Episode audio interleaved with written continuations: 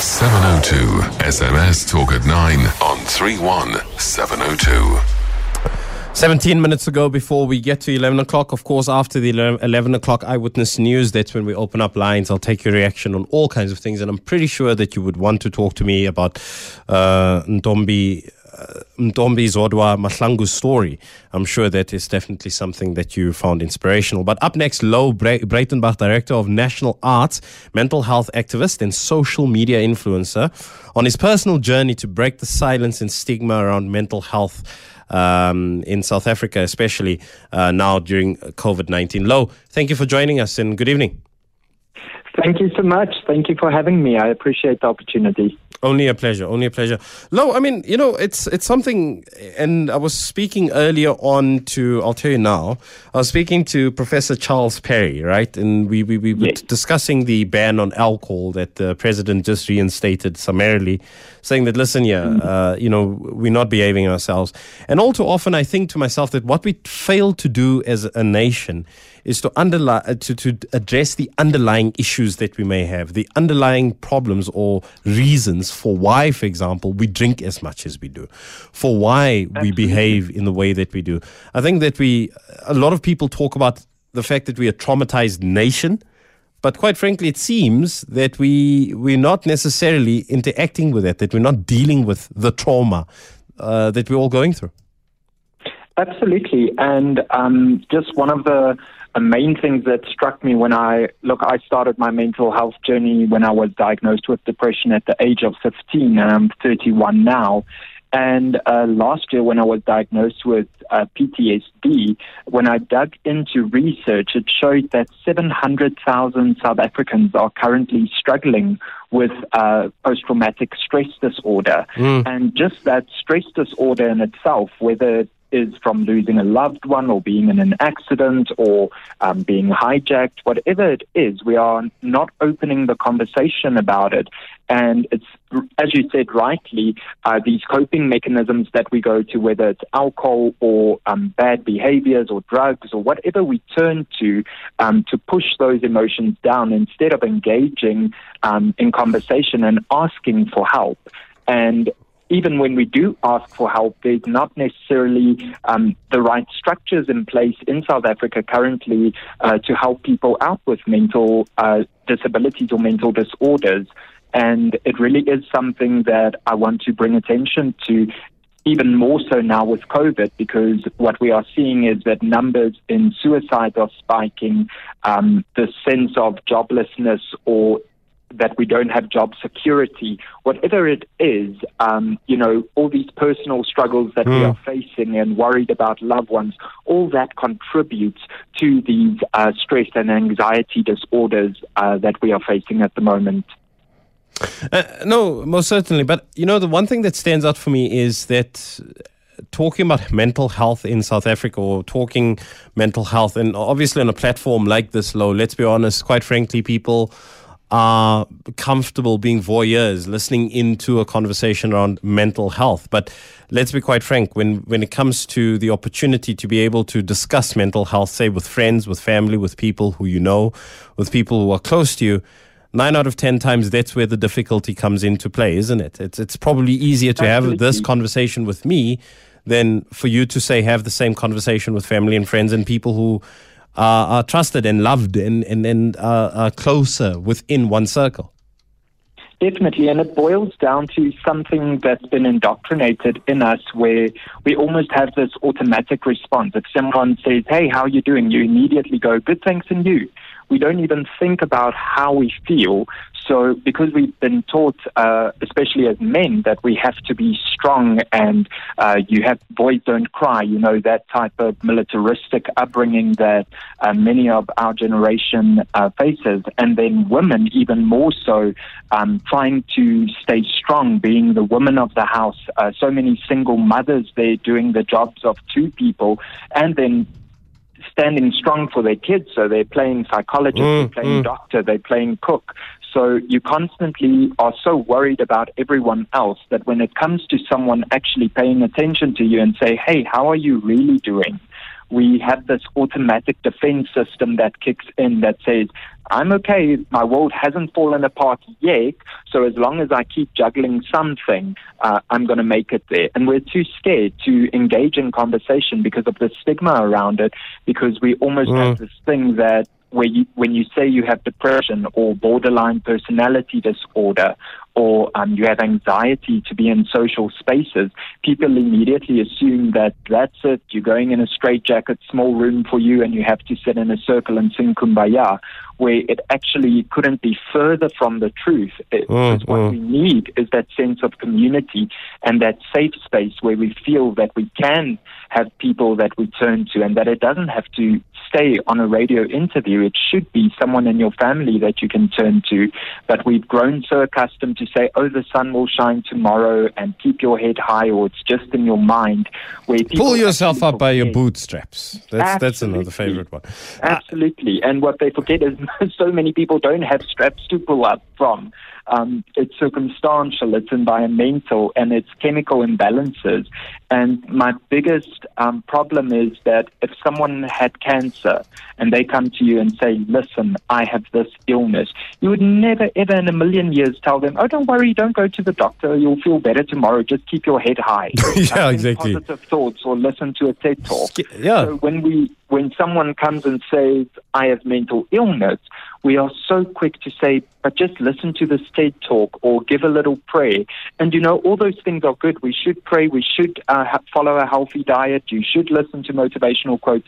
But that's not what's going to fix you. The thing that's going to fix you is if you actually go to a doctor and get help and have a safe environment where you feel you can talk to people about your illness. No, most, most certainly. I mean, I'm, I'm, I'm, I'm thinking of exactly uh, what you're saying there, and that's part of the problem is that we have this approach, we have this thinking uh, that we can almost wish it away. But more importantly, what worries me a lot, um, you know, and, and I think you you much kinder. Um, in, in, in expressing it, I think that what we do is quite frankly that we uh, stigmatize mental health. Absolutely. Um, you know, there's something wrong. Uh, oh, I don't know how to handle you now. Suddenly, I'm I'm really scared. You know, for my own safety, for the safety of my children, etc., etc. Maybe you shouldn't come over when the kids are there. You know, that's that's our approach to this, as opposed to uh, uh, you know acquainting ourselves with the necessary sensitivity. Number one, number two, with the necessary lo- knowledge, and and giving the person the space to be able to to to not necessarily heal, but be able to deal with whatever they're going through. But beyond that, uh, your your story is more compelling. Part of the reason why we're having this conversation today, Louw. Um, do you mind sharing a bit of your story? And, and what then brings you today to say that, listen, we need to have an honest conversation about mental health. Stop sweeping it under the carpet. Absolutely. Um, so my journey started, as I said earlier, uh, around the age of 15. I was diagnosed with depression. And um, in our family, very Afrikaans, very militaristic. Both my parents served in the military for 20 years, and my dad is now a pastor. So Wow. it was not an easy upbringing, it, and it obviously doesn't help uh, that I'm gay as well. So um, I had my fair share of uh, being pushed aside by society, and um, at the age of 16, uh, was molested for the first time, and uh, then later um, at 18, I was diagnosed with anxiety disorder, general anxiety disorder (GAD), and this then later in my adult life. Uh, because I didn't get help or the help that I thought I needed at that time didn't seem relevant, um, because I was into butterflies and rainbows and positive thinking, that anxiety actually grew to a further state of an anxiety disorder, OCD. And uh, OCD we usually think is just someone who likes things perfect or clean, but it's actually an obsessive disorder where you get obsessed about little things. And um, then in my adulthood, uh, around the age of 29, I was also diagnosed with adult ADHD, which means my head is all over the place all at once. And Mm. last year, I had a very uh, traumatic car accident um, in which people passed away, and it was really an accident that wasn't anyone's fault. It was a stationary uh, taxi in the middle of the highway, and uh, no lights, no um, uh, what do you call it? Uh, those triangles in the road and anything, and the lights on the highway were also out. So as I came around the bend in the second lane, um, then crashed into this taxi. And luckily, most of the passengers uh, were on the side of the road waiting. But unfortunately, there were casualties of people who were trying to move the taxi, but because of the lights that were not there, uh, no one could see them.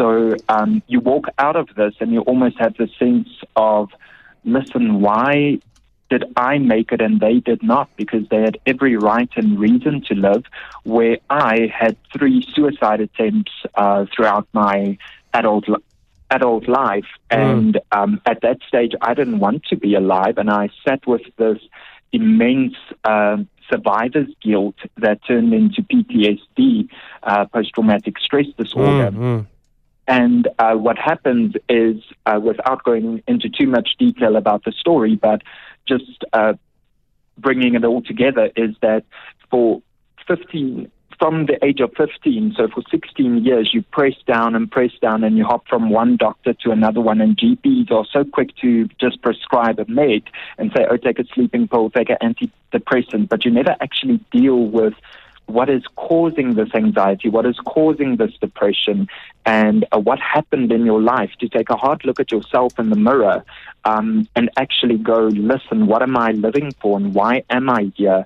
And that's what I really hope that people who struggle with mental illness also ask themselves, not to just fall into this dark pit of why am I here, but to ask what makes me feel alive and why do I want to be here? And the moment you can turn that test into a testimony or that failure or that hurt into power and you can give it a voice and call it by its name, the illness that it is, it mm. gives you the power to then actually make a change. You can't change anything if you're not even willing to admit that you may have a disorder. I mean, uh, I'm, I'm, I'm listening to, to what you're saying, and I think part of the issue is is that we do not give ourselves that room and that space to a acknowledge how we feel about certain things. Again, the world constantly reinforcing the notion that you are fine and happy and you just need a TED talk and you need to laugh a little. Watch more comedies. You watch far too depressing movies yeah. or whatever the case may be. Yeah. And then we, we look for that constant quick fix, you know, um, that is what's going to solve the problem. That's what's going to make you feel better, etc., etc. And that I think, unfortunately, reinforces a lot of that rather than reaching a point whereby you're saying, you know what, I actually need to go see someone sit down, have a conversation about where I'm at. If need be, get a an actual diagnosis, and then from there be able to treat whatever or, or deal with whatever the situation may be. Absolutely. And it really boils down to um, what you've said earlier is to know that uh, we need to keep space for people uh, with mental illnesses or people who we assume uh, may struggle from these things. And I believe that teachers and parents should read up on, on the warning signs of anxiety and depression uh, so that they can hold space. And holding space for someone means that you don't try to fix them, you don't judge them, you walk the journey with them because we are in this world where we are so fast paced and everything is instant, we constantly look for quick fixes and we forget that um, your mind is not a quick fix. You have 30 or 20 or 10 years of negative self talk, negative influences, mm. and that complete pattern has to be reversed. So it's not about a once off positive thought or telling someone it will get better. It's about addressing that pattern of 30 years of learned behavior. And this is the one thing where a habit a habit cannot be learned in 21 days and suddenly you go from negative to positive. You have to know that it's a clinical illness where you have to address everything that brought you to this point. And if I can really encourage teachers and parents, uh, there are some wonderful resources online. SADAG, um, at the South African Depression and Anxiety Group, they have such informative videos. They do live streams on Friday.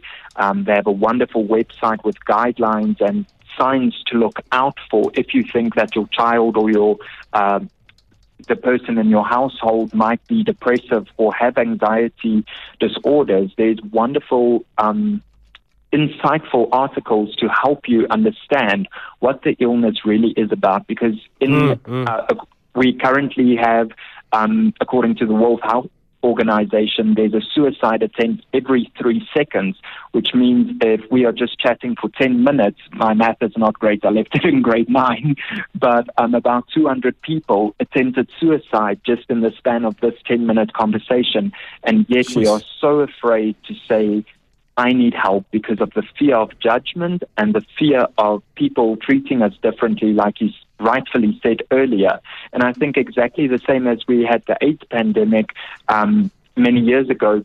People were so afraid and still are afraid to acknowledge that they are positive or that they have HIV, even though there's such wonderful programs to help and encourage because of the stigma. People are too afraid to speak out. So if we can break the silence and we can break the stigma, there's no reason why every one of those 200 people in this 10 minutes shouldn't feel safe enough to step forward and say, I need help before it gets to that suicide attempt. Mate, we literally only have a minute left. Um, for people that want to find out more, um, engage more on this particular issue, I see that you do have a website. Do you have any resources that you refer people to specifically around uh, mental health and, and, and helping them?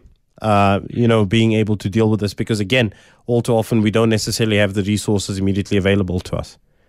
Absolutely. So uh, currently, I have a documentary that's out. It live streams on howler.co.za, Uh-huh. and it's called The Lowdown on Depression. So people can either stream the documentary to look out for some warning signs.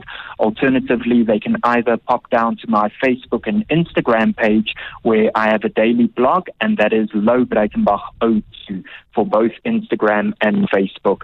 And there we post the daily blog, uh, numbers to contact if you uh, have a mental health emergency or if you would just like to find out more about mental health disorders. No, mate. Thank you so much. All the best to you, and good luck. And uh, you know, stay uh, stay strong. But you know what I mean when I say stay strong. Thank you so much. I really appreciate that, and I appreciate the opportunity that we can speak out on this topic. Thank you for your time. Great one. Thanks. That was Louw Breytenbach, Director of National Arts, mental health activist, and social media influencer, using his social media influencer status for good.